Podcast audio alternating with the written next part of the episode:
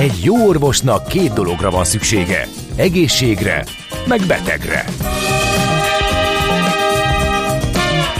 Folytatódik a minden hétköznap reggel jelentkező tünet együttes. Villás reggeli, a gazdasági Muppet Show. Mindennapi orvosság sorvadás ellen. Kérdezze meg orvosát, gyógyszerészét. A Millás reggeli főtámogatója a Schiller Flotta Kft. Schiller Flotta is rendtakár. A mobilitási megoldások szakértője a Schiller Autó tagja. Autók szeretettel. A műsor támogatója a Hold Alapkezelő ZRT, az infláció elleni védekezés és az online vagyonkezelés szakértője. Jó reggelt kívánunk, már is folytatódik a Millás reggeli műsora, 8 óra 6 perc van 2023, május 15-e, a két műsorvezető közül az egyik pedig Kántor Endre. A másik Miálovics András. 0 36-os 98 0 98 0 SMS, WhatsApp és Viber számunk is. Ez indul, a, vagy hát folytatódik a körforgalom spotting. Hát és rengeteget írnak a kedves hallgatók. Szentesi dupla körforgalom Kossuth Lajos József Attila utca sarkán hogy az megérdemel egy említést, illetve a Székesfehérvári elkerülő körforgalma nyugatról a Dunántúl legforgalmasabb főútja, 8-as, keletről az M7-es autópálya forgalmát engedik Igen. be kétségbejtő, borzasztó, Igen. elképesztő sokat kell nagyon, állni. Igen. Amikor megyek a magyar középhegységbe, akkor Igen. nagyon sokszor előfordulok ott, és igazi, uh, igazi dugók vannak, tehát nem az a kis mismásolós dugó, hanem az a kőkemény. Akkor állnak a kamionok, és nem enged be, és direkt előre gurul, és már két sávon torlottak, ismerem azt a részt. Nóra hallgató közel-keletről valahonnan írja, hogy a körforgalomban való közlekedés itt a közel-keleten csúcsra járatták, egyetlen szabály van, ha beférsz, bemész. Persze mindkét sávos, amiből legalább hármat csinálnak a helyiek. Fontos, hogy gond nélkül csapodj ki a belsőből, amikor ki akarsz hajtani, következetesen index nélkül, elég a duda, az viszont mindig, Ja, és tudtátok, hogy a körforgalom kiváló parkoló is. Mit lehet tenni, ha az árnyékép oda esik? Meg kell állni, és kész. Hát igen, hát, több aspektusból igen. sem egyszerű a közel-keleten. Igen, ez ilyen. Ez... Meg most Törökországban sem egyszerű a helyzet, lévén, hogy választások voltak a hétvégén, úgyhogy adóvilág rovatunkba oda kalandozunk, kicsit megszakítva a nagy nyersanyagtermelő országokban tett kalandozásunkat. Hallgat csak! Nézd meg egy ország adózását, és megtudod, kik lakják. Adóvilág. A millás reggeli rendhagyó utazási magazinja. Történelem, gazdaság, adózás, politika. Adóvilág. A pénz beszél, mi csak odafigyelünk rá.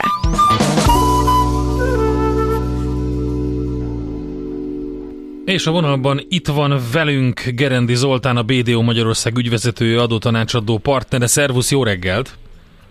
Jó reggelt, sziasztok! Na, egy kicsit kiszállunk a rutin menetből, és megnézzük, hogy a török választások kapcsán mi a helyzet ebben az országban. Hát ugye most jelen pillanatban a feldolgozottság szerint úgy néz ki, hogy nem lesz meg az 50 százalék, viszont Erdogan minden felmérés szerint vezet az állami ügynökség és a független ügynökségnél is úgy tűnik, hogy behúzta. Hát nincs jó helyzetben Törökország nincs jó helyzetben, de rossz helyzetben sincs. Szóval azért én azt mondanám, hogy egy nagyon-nagyon ellentmondásos ország, illetve szerintem rengeteg téren léptek előre, és hát van nyilván egy csomó problémájuk, mint az infláció és így tovább, de én végigmennék ugye a klasszikus rutin szerint, Jó, hogy, okay. hogy mégis ez az ország még tud, mik a paraméterei, mi a történelme, mik az erőforrása, és akkor utána látnak mi a gazdaság, meg az adórendszer. Tehát Törökországot nagyjából tudjuk, hogy hol van, egy meghatározó földrajzi helyen, tehát ugye a Fekete-tenger és a Földközi tenger között, szomszédai Bulgária, Görögország, délről Szíria, keletről Irak, Irán, Örményország és Grúzia. Egy terület az majdnem 800 ezer, tehát 783 ezer négyzetkilométer, több mint 84 millióan lakják, azt kell tudni egyébként, hogy a török diaszpora az igen, igen jelentős, mert eh, csak az EU-ban közel 15 millió török él, tehát az EU országokban. Ezen túl már nem annyira számos, ami van, keletre viszonylag kevesebb, eh, és egy, és egy millió élnek az USA-ban. Na most eh, azt kell tudni, hogy a, a lakosság megoszlása is eléggé koncentrált, tehát Isztambul az egykori Konstantinápoly az 16 milliós, Ankara a főváros az 6 milliós, de azért a, a települések és azért a lakosság erősen szét van szólva. Ez ismerni kell egy kicsit a Törökország földrajzát. Ugye mi európai oldalon leginkább a Boszporusz és a, a gyakorlatilag ezt a e, részt ismerjük, isztambuli rész, de a Törökország meghatározó része az az Anatólia, és, a, és egészen kelet-örmény, tehát keletig elmegy az örmény fensikig, olyannyira, hogy az Ararat az örmények szent hegy, ami 5200 méter magas, az, és egyben a legmagasabb hegy Törökországban, az is Törökországban van, tehát ez egy ilyen érdekes határhelyzet. Tehát az ország keleten elég erősen hegyes, és aztán szépen csökken lefele de ahogy, ahogy haladunk a síkság felé, egészen a tengerpartig lefele, de mindenhol alapvetően hegyes, amiért vannak egyébként ásványi kincsei is, de, de annyira nem e, meghatározóak, hogy mondjuk e, be tudjon kerülni ebbe a e, top erőforrások kategóriába, de van itt króm, bauxit, szén, vasérc, e, márvány, és egy pici gáz, olaj is van, de erről majd fogunk beszélni, mert leginkább ez utóbbi kapcsán tranzitországá vált Törökország. A történelmén röviden végigfutva azt a törökök ide az ezer, ezer év, tehát az ezer, tehát ezer körül vándoroltak ide be, leginkább azért, mert a, a keleti kalifátusok hívták őket be a bizánci birodalommal nagyjából szembe háborúzni, aminek az lett a e, nagyjából a vége, hogy 1071-ben Manzikertben egy ütközetben a bizánci sereget megverték. Ez még nem vezetett közvetlenül ez a, a bizánc összeomlásához egy elvesztéség 1453-ban, de, de mindenképpen elvágta a Bizáncnak azt a fajta mezőgazdasági forrását, amiből Bizánc élt, tehát Anatóliából. Aztán gyakorlatban, mikor ez a, ez a, a Bizánc elesett, akkor szépen kialakult egy ottomán birodalom, ami hát gyakorlatilag 1300-1918-ig, majdnem 500 évig, ennek egy részét mi is e, megízleltük, de a lényeg az, hogy ez egy 3 millió négyzetkilométeres birodalom volt a földközi tenger partvidékén, tehát a Vörös-tengerig, Fekete-tenger, amit el tudunk képzelni, és adójogi szempontból is egyébként egy nagyon-nagyon érdekes rendszer volt, mert fejlett adórendszerük volt. Szóval számomra ez mindig egy érdekes dolog volt, hogy egy viszonylag nomád vagy feudális rendszerből érkezve hogyan tudnak egy fejlett adórendszert felépíteni. Ők egyébként egy ilyen Iltizám néven a kvázi koncesszióba adták az adórendszerüket, és meg lehetett pályázni egyes területeknek az adózását, az adóveszedését, az állami adókat, és ezt, ezt vállalta a nyertes, és hát ott aztán utána sarcolt a nép. Aha. Jó, hát de lehet, szerint... lehet, hogy a NAV is hatékonyabb lenne, hogyha valami hasonló elv hát, szerint működne. Hát vagy a lenne Mert a ugye mondjuk ráadásul, egy... ráadásul ugye a szultáton függött ez az egész, és eh, nem lehetett tudni, hogy az a koncesszió meddig él. Eh, viszont le kellett adni a, a szultánnak járó részt, úgyhogy mindenki nagyon gyorsan és mindenki nagyon hatékonyan idekezett ott beszedni az adókat igazából a 19. században kezdtek el gondolkodni ennek az adóreformján, de, de a lényeg az, hogy ez egy közel 500 évet e, végignyomott, de 400 biztosan ez a rendszer, és hát e, nyilván az adófizetőknek nem a legnagyobb örömére.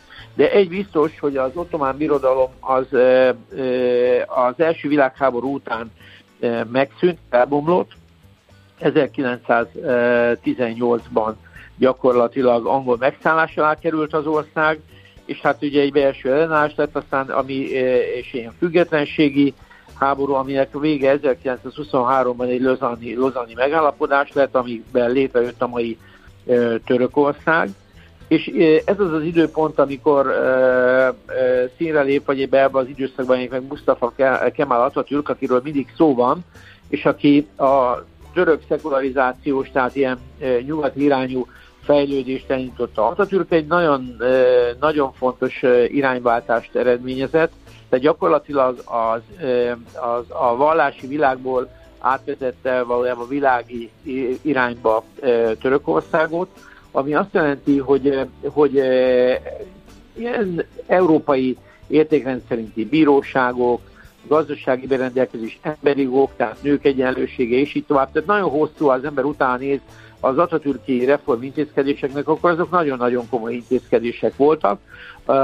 Atatürk az igazából 38-ban meghal, de, de, és nem is végül volt a, a miniszterelnök, de ez a folyamat hozzá fűződik, És egyébként ehhez a folyamathoz kapcsolódik az a fajta iparosodás is, amit Törökország elkezdett. Tehát gyakorlatilag Törökországnak volt annyi ásvány és energiakincse mindig, hogy, hogy magát ellássa, és ez gyakorlatban eljutott oda, hogy elindították a török nehézipart, elindították a hadipart, mezőgazdaságot egy kicsit megreformálták, tehát egy csomó olyan dolgot elindított, ami, ami a mai napig, mai napig meghatározó. És ez szerintem ez, ez az, ami a mostani választások kapcsán is egy kérdés, hogy most visszafordul Erdogán, vagy nem fordul vissza Erdogán, hogy mi az irány, mert azért az erdogáni politikának voltak kicsit ilyen vallási vonatkozású lépései is.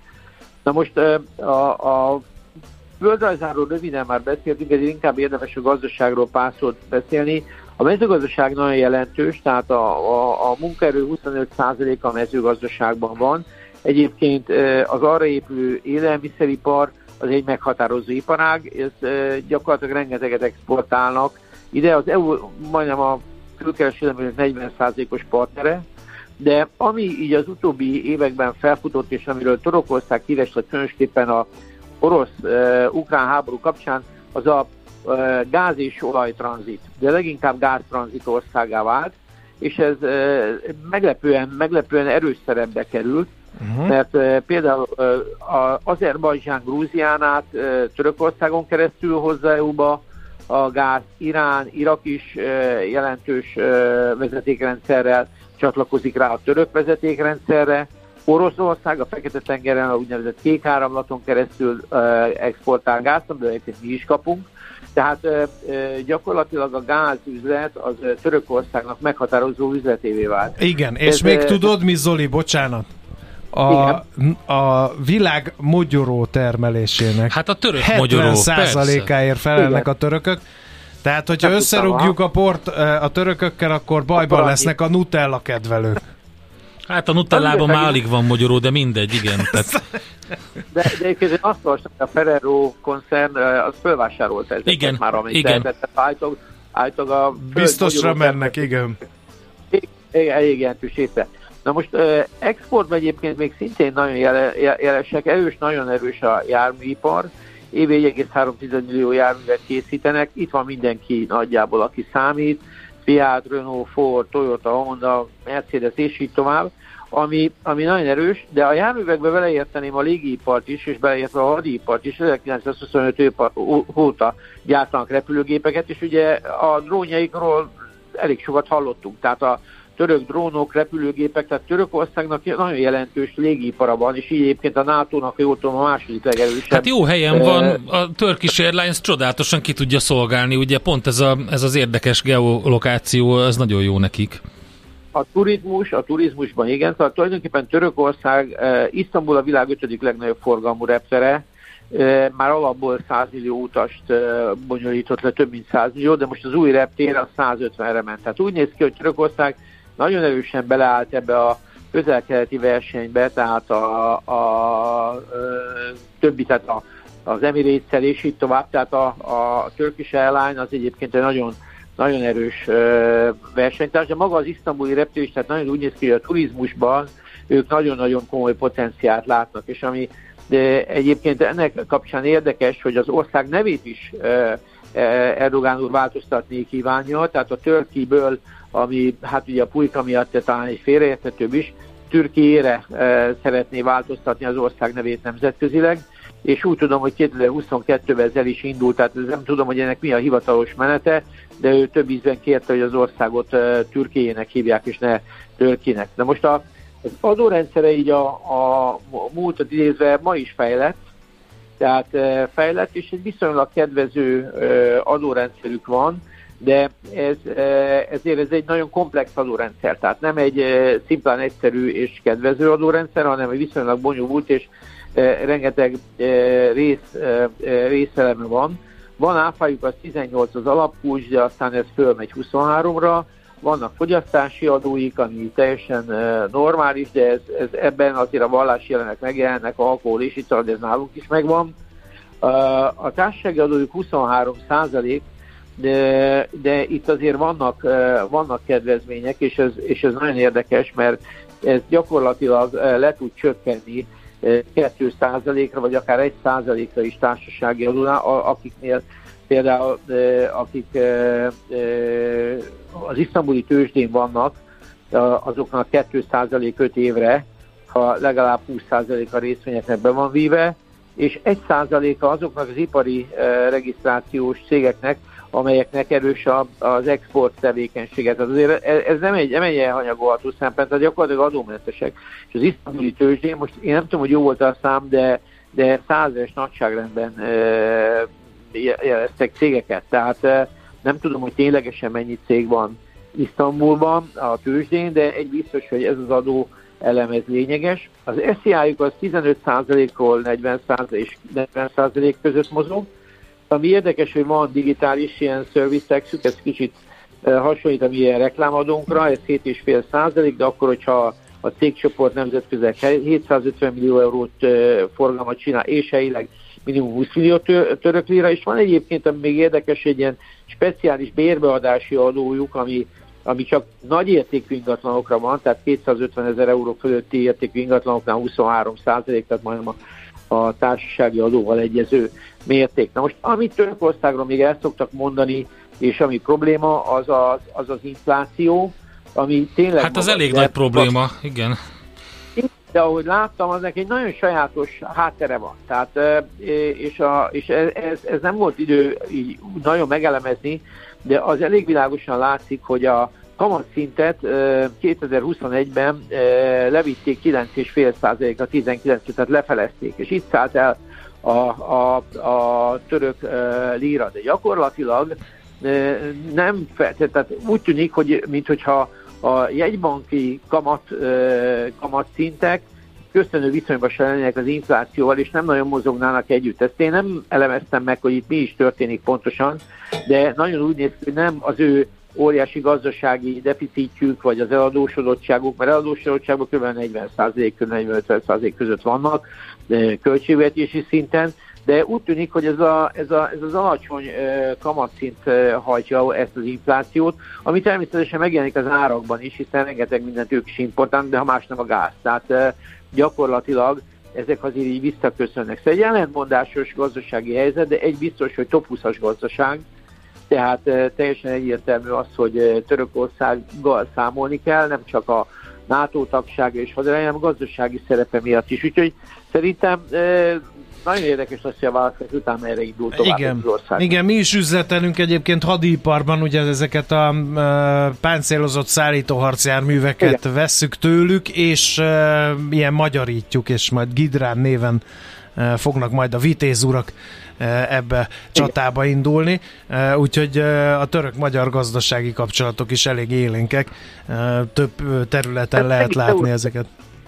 Igen, tehát az EU-val is nagyon erős, tehát az egész exportjának a 40%-a az EU-ba megy, és az EU is az importjának 30%-át adja, tehát nagyon erős, hát ugye látjuk, hogy voltak itt előtárgyalások, minden, de, de egy, egy jelentős ország, és én azt gondolom, hogy egy teljes vertikumú gazdasága van. Tehát ez nagyon érdekes, hogy nehézipartól elektronikai iparon át mindenük van. Úgyhogy én ennyit gondoltam Jó, oké. Okay. Boton, Boton majd jön és elemzi a politikai szituációt. Köszönjük szépen, Zoli! Köszönjük szépen!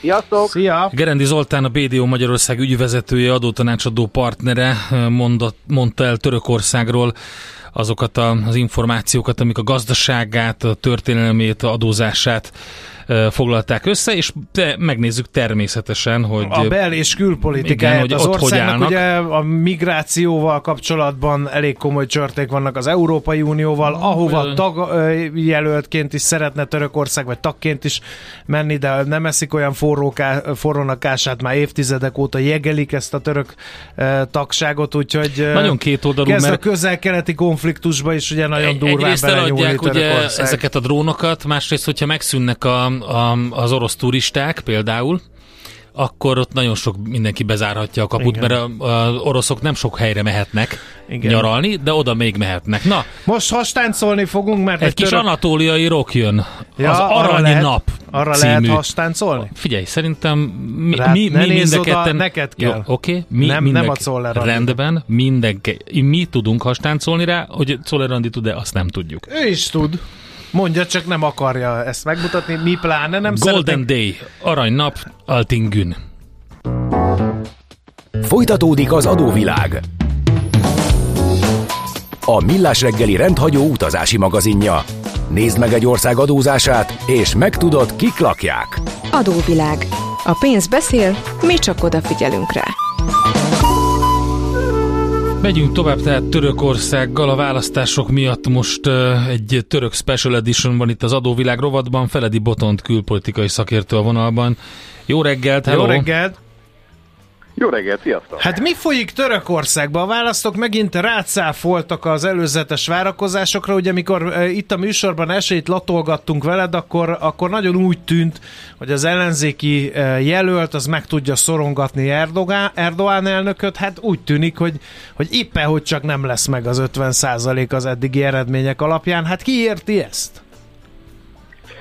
Nagyon izgalmas éjszakán vagyunk túl, még maga Erdogan is csak éjfél után bőven mert kiállni a színpadra dalolgatva, elmondani azt, hogy adott esetben egy második forduló az még a forgatókönyv része lehet. Ez ugye azt jelenti, hogy ha nem szerez egyikük sem 50%-os abszolút többséget, akkor május végén, 28-án lesz egy második forduló, ahol már csak ketten indulnak, ugye eredetileg négyen voltak, egy ember egy felnőtt videós felvétel miatt végül ugye kiesett a múlt héten, még a harmadik szélsőséges előtt 5%-ot szerzett. Azért a különbség a két emberünk között, tehát Erdogan és Kılıçdaroğlu között nem olyan óriási, az ilyen 4-5% a mostani állás szerint, úgy, hogy nincsenek hivatalos végleges Na ez az. Melyik adatokat nézed? Az Ankát, vagy az AA hírügynökséget, vagy egyáltalán mi, mi a helyzet? Mekkora a feldolgozottság? Mert 100% semmelyiknél nincs még, ha jól láttam. Nincs 100%, és hát már éjszaka is ez okozott problémát, hogy miközben a, a török hírügynökség, már az állam ami az már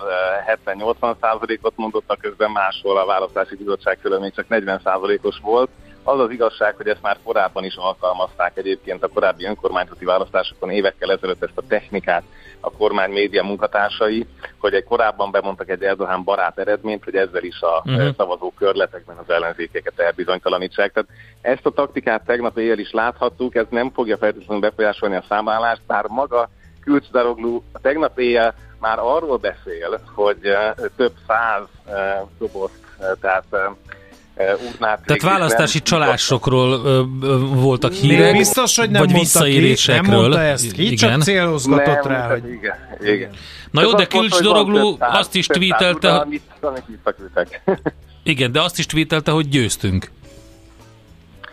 Mindenki mindenféle twittert, az egy dolog, de azért alapvetően nem, tehát egyikük se szaladt annyira előre, hogy a másikról azt mondja, hogy már elveszítette, tehát ilyen szempontból egészen korrekt volt a két vezető kiállása. Ugye mind a kettő fricskázta a másikat, ugye az egyik nagy Kilics kampány videó az a, az a konyhájában játszódik, mint ugye az emberekhez közálló uh-huh. szerény ember, aki a kávéfőző mellől beszél, és akkor Erdogan tegnap beszólt neki, hogy hát ő a konyhában van, mi meg viszont a balkonon állhatunk. Tehát, hogy ilyen kis adokkapok ment, Aha. de azért alapvetően, alapvetően én azt gondolom, hogy ez egy elég közeli végeredmény ahhoz, hogy izgalmas legyen a második forduló. És ezt akartam um, kérdezni, hogy mi van utána? Mert hogyha, Mert hogyha mindenki úgy pár veszi... százalékponttal de nyer ugye a, a rendszernek a, a szabályai szerint Erdogán, akkor is egy ketté szakadt országot látunk, közel 50 hmm. százalékos nem e, e, Igen, meg, szab, tehát ellene szavazattal. Meg engem az, az, is, az is érdekelne, hogy, hogy úgy beszél a nemzetközi sajtó is, hogyha lesz, mert második forduló, akkor marad Erdogan.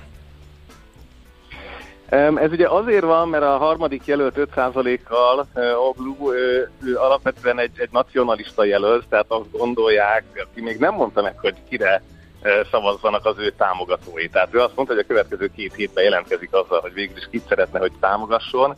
Tehát azt hiszem, hogy még ő is ilyen szempontból a levegőben lóg, és ugye soha nem vehetjük készpénznek, ezt a francia választásokból ismerjük, hogy valamelyik párt azért megmondja, hogy kire kell szavazni, és akkor az ő 5 oda vándorol. Tehát ez egy óriási kérdés, hogy mi lesz ezzel, illetve nyilván van egy mozgósító ereje ennek mind a két oldalon, és nem tudjuk, hogy kinek sikerül ez jobban. Tehát az, hogy a részvétel így is egyébként óriási volt. Tehát Törökországban azért hagyományosan elég nagy a részvétel, most is ez bőven 80% fölött lehetett, ami hát magyar viszonyokhoz képest ugye óriási. Ez még ugye a külföldön élő 3,5 millió török, illetve az első választók 5 milliója is nagyon-nagyon kérdéses, hogy mennyire fog még pluszban mobilizálódni, hiszen ott alapvetően egyébként azért Erdogan kritikusak, a gazdasági kilátástalanság és az ő társadalmi helyzetük miatt. Plusz a nők. Igen. Mennyire, mennyire szeldelt a török társadalom, eh, mert még a zene alatt beszélgettünk, azt mondtad, hogy meghökkentő módon a földrengés sújtotta eh, részeken is eh, megmaradt a Erdogan az. támogatottsága, amire azért az ember, mikor így ott áll, és mindenét elveszti, és szembesül a, és a hatóságok inkompetenciájával, késik, akkor nem biztos, hogy azt mondja, hogy jó, maradjon minden így, ahogy van. Ez a, de egy tényleg, tehát egészen döbbenet, hogy gyakorlatilag Gaziantepet leszámítva, ha jól néztem, mindenütt 60% fölötti a, a, az AKP Erdogan támogatottság, ami, ami hát innen így a határon túlról nézve egy országban, ahol éppen több tízezer ember megy szart, most talán 50 ezernél tart a számláló, de hogy tehát ilyen elképesztő méretű halott a földrengés során, akit temetnek, és mégis megszavazzák azt a kormányzatot, aki, aki hát a nemzetközi sajtó szerint felelős, de tegyük hozzá, hogy ez nem biztos, hogy onnan látszik. E, tehát azért, a, ha, ha valamiben, akkor a média dominanciában Erdogan rendkívül ügyes volt, és e, ugye azért a újságírók számára messze legveszélyesebb európai ország Oroszország mellett Törökország, tehát itt van, ahol gónyolással kapcsolatják a Twitter, Facebookot, amikor kell. Tehát azért a... a, mi, a hát a Twitter is a... kapcsolgatta ott, a, és elég sok kritika is érte, hogy most akkor az ellenzéket hallgattatja el. Így van, és tegyük hozzá azt is, hogy pont tegnap este még az ellenzéki jelölt beszélt az orosz dezinformációról is, és hogyha Oroszország barátja akar maradni az új török vezetésnek, akkor ne nyúljon bele a török választásokba. Tehát egy ilyen figyelmeztetés viszont szó szerint elhangzik tegnap éjjel. Igen. Még egy kérdés e, e, így felmerül bennem, hogy meg egy csomó emberbe, aki hallgat bennünket, hogy miért foglalkozunk mi ennyit Törökországgal innen Magyarországról. Azért világítsuk meg, hogy mi a török választások tétje, mi van, ha Erdoğan, mi van, ha a másik jelölt? Fű, hát szerintem ez talán az egyik legfontosabb, hanem a legfontosabb választás most idén Európa szempontjából. E, nyilván van egy magyar e, alecsége is ennek az Orbán-Erdogan viszony, a másik ugye az energiapolitika, tehát a Törökország-Oroszország viszonya közeledett minden látványos konfliktus ellenére is, ugye előtt orosz vadászgép még a, a szíriai eh, hadviselés során, de közeledtek az álláspontok, tehát Erdogánnál látni, hogy szeretne gázelosztó központtá válni, eh, hogyha le akarom egyszerűsíteni a, a stratégiáját. Illetve itt van a NATO kérdés, tehát a svéd csatlakozást azért mégiscsak Ankara blokkolja egy jó ideje, eh, és itt van az egész ukrán kérdés, hogy miközben fegyvert adnak Ukrajnának is, azért az oroszok számára is rengeteg hát mindenféle illegális kereskedelmet lehetővé tesznek kereskedelmi cikkektől. És, és, és a migráció féken tartásáról ne feledkezzünk meg. Így van. Meg az van, ezzel kapcsolatos az török zsarolásokról. Így van, tehát 2015 óta itt ugye, hát ha meg tudnánk számolni, akkor is nehéz lenne, hogy 3-4-5 millió szír élhet az országban, elképesztő társadalmi feszültséget okozva ezzel, ugye egy alapvetően sokkal fiatalabb társadalmat képzeljünk el, és két ilyen fiatal társadalom az egyre romló gazdasági körülmények között ugye ez kifejezetten egy konfliktusos pályát jelent, és ugye az egész eh, szír viszonyban is eh, sokáig asszadellenes volt, éppen mostanában fordította ezt is meg, tehát eh, a szír kormányzat részéről fogadtak Ankarában egy delegációt, tehát ez is egy nagyon érdekes átalakulás, hogy elkezdett az öbölmenti országokkal is kibékülni, tehát egy picit békülékenyebb lett keletre, viszont egyre inkább harciasabb lett nyugatra az Erdogan féle vezetés, tehát emiatt ez egy óriási kérdőjelet hoz, és csak egy pillanatra tegyük még ide azt, mi lenne, ha nyerne az ellenzéki jelölt? Akkor a következő történik, nem csak arról fogunk vitatkozni Európában, hogy Ukrajna lehet-e NATO tag, azáltal, hogy Oroszország ellen e, a katonái tízezreinek a vérét ontja lényegében Európa e, megvédése érdekében, hogy azt Magyarország a törökökkel szembe tette, hogy legalábbis a narratívát itt szokták beállítani itthon, um, hanem arról is beszélgethetnénk, hogy Törökország csatlakozási folyamata hol tart az Európai Unióhoz. Amiről ugye azóta nem beszélgetünk, hogy Erdogan megpucsolta, akarom mondani, a pucskísérlet miatt a hatalmát megszilárdította, és innentől kezdve viszont egészen izgalmas lenne, hogy Európa keleti végeit újra kéne gondolni. Tehát, hogy ennek a választásnak ilyen szempontból óriási jelentősége van, és ha Erdogan marad, az nyilván azt jelenti, hogy az alapvetően keletre, pacifikál, nyugatra konfliktust vállaló külpolitikája az, az megmaradna, míg ez megfordulhat adott esetben, vagy legalábbis nyugatbarátabb lehet az ellenzék győzelme esetén. Na hát akkor mindenki ért mindent remélhetőleg, hogy mi a török választások tétje, melynek eredményét még egyelőre nem ismerjük. Nagyon szépen köszönjük az összefoglalót. Figyelünk, fülelünk és beszámolunk a fejleményekről. Köszönöm szépen, jó munkát, jó hétvégét! Köszi! Szerbusz! Feledi Botont külpolitikai szakértővel néztük át, hol tartanak a török választások. Ippeg, és ezeknek mi a tétjük.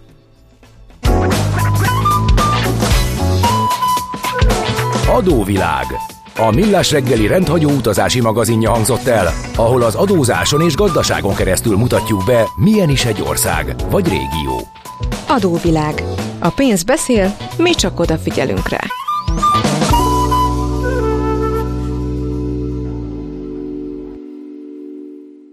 É, hát ez meg micsoda? Csak nem. De, egy aranyköpés. Napi bölcsesség a millás reggeliben. Hm, ezt elteszem magamnak. Bulgakov születésnapja 1891. május 15-e, teljes nevén Mihály és a, a többit azt nem mondjuk, mert csak így ismeri mindenki. Az a lényeg, hogy de melyiket választott? Kettő idézet. Én a revolvereset De választom. tudtam, azért tudtam, na akkor válaszd, de így van. Na, akkor figyeljünk csak, már Bulgakov is megmondta, hogy nem lehet az egész életet jelző berendezésekre és revolverekre alapozni. Igen. Ezt mire értette? Hát Főleg szerintem arra, jelző berendezés arra hogy túl sok szabály, uh, tehát nem mindig jön be minden. A bosszú és megtorlás. Igen. Én Igen. azt is mondta, az életben általában sose fordul elő, hogy minden úgy legyen, mint az előtt mikor sóhajtoznak, hogy jaj, miért régen, régen milyen jó volt, jó de jó, volt, akkor igen. igen, miért nem van úgy? Azért, mert nem lehet igen. általában. Na, hogy eznek a tőzsdei leképezése a Bulgakovi eh, elveknek hogyan néz ki ma reggel, azt hamarosan megtudjuk. Hallgatsak? Mikor tudjuk Hát meg? mi, mi most mindjárt csak mi, Miről van Nem szó? tudom mit. Nem tudod, hogy az információ özönben mi a fontos, mi a piacmozgató? Gyors jelentések, gazdasági mutatók, események? Csatlakozz piaci hotspotunkhoz, ahol friss és releváns információ vár. Jelszó Profit. Nagy P-vel. A vonal túlsó végén Kababik József az Erste befektetési ZRT üzletkötője. Szerbusz, jó reggelt! Sziasztok, szép jó reggelt mindenkinek! Na, mi van a szép, tarsolyban? Szép, hát lehet itt hát, valamivel van nyerni? Hogy lehet persze, de visszatérve az előzőre, van olyan, hogy nem változnak dolgok egyébként, ez a, ugye ezt a Bulgakov mondta itt a, az Igen, előtt, de, de nem teljesen. Nincs, ezt mondta. Hogy, hogy nincs, fel, nincs, nincs fel, értem én, de nem tudtam szó szerint idézni, de hogy, hogy vannak, hogy dolgok nem változnak, és van, aki meg azt mondja, hogy csak a változás az, ami állandó, ugye állandóan változik itt minden, csak a változás, ami állandó, azt hiszem, talán ez egy Müller Péter dalban van, úgyhogy is meg lehet fogalmazni a dolgot.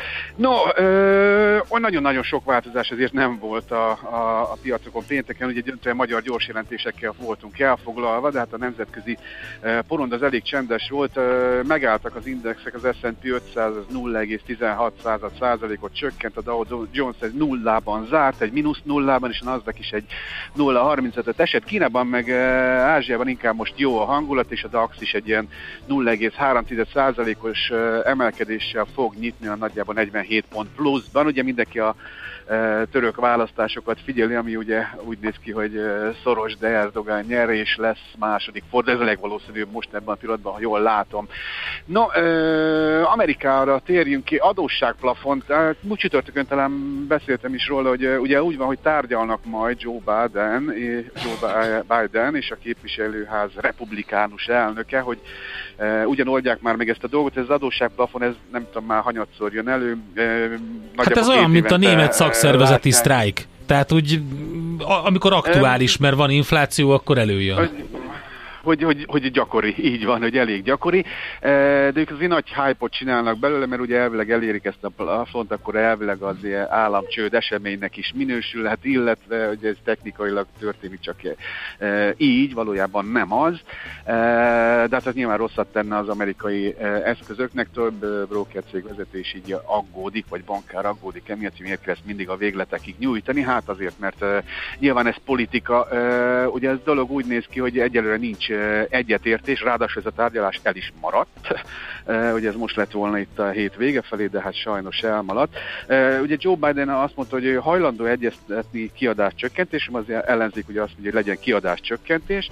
Joe Biden azt mondta, hogy oké, okay, hajlandó erről egyeztetni, legyen kiadás csökkentés, de csak azok után beszélnek erről, hogy az adósságplafont megemelik. Tehát, hogy először emelik meg az adósságplafont, hogy el, elmúlik a vesz, és utána még beszélünk a kiadás csökkentésről. Hát ilyenek a politikusok, még egy ideig elvitáznak rajta június elején, amikor odaérünk, hogy azért már lépni kell. Ugye mindezt olyan helyzetben, hogy az amerikai bankoknál azért elcsitul néha ez a bankválság, aztán meg előjön, Uh, ugye azt látszik, hogy ez a Pacific West uh, Corporation, ugye ott, uh, ott kimondtak megint betétállományt, még az a múlt hét csütörtökön volt, uh, esett is uh, 20%-ot, majd péntekre azért megnyugodott az árfolyam, de akkor is esett vagy hármat. Uh, hogy, hogy, ott, hogy, hogy ott még vannak problémák, valamelyik ez a Western Aliens Bank, az pedig azt jelezte, hogy oda pedig befelé áramlott betét. Uh, ugye a Fed megjelezte, ugye neki van egy ilyen finanszírozási alapja, hogy azért az elmúlt napokban kellett, hogy adjanak bankoknak pénzt, tehát uh, eléggé vegyes a helyzet. No, bár tagadták, hogy az amerikai pénzügyi rendszer bajban lenne.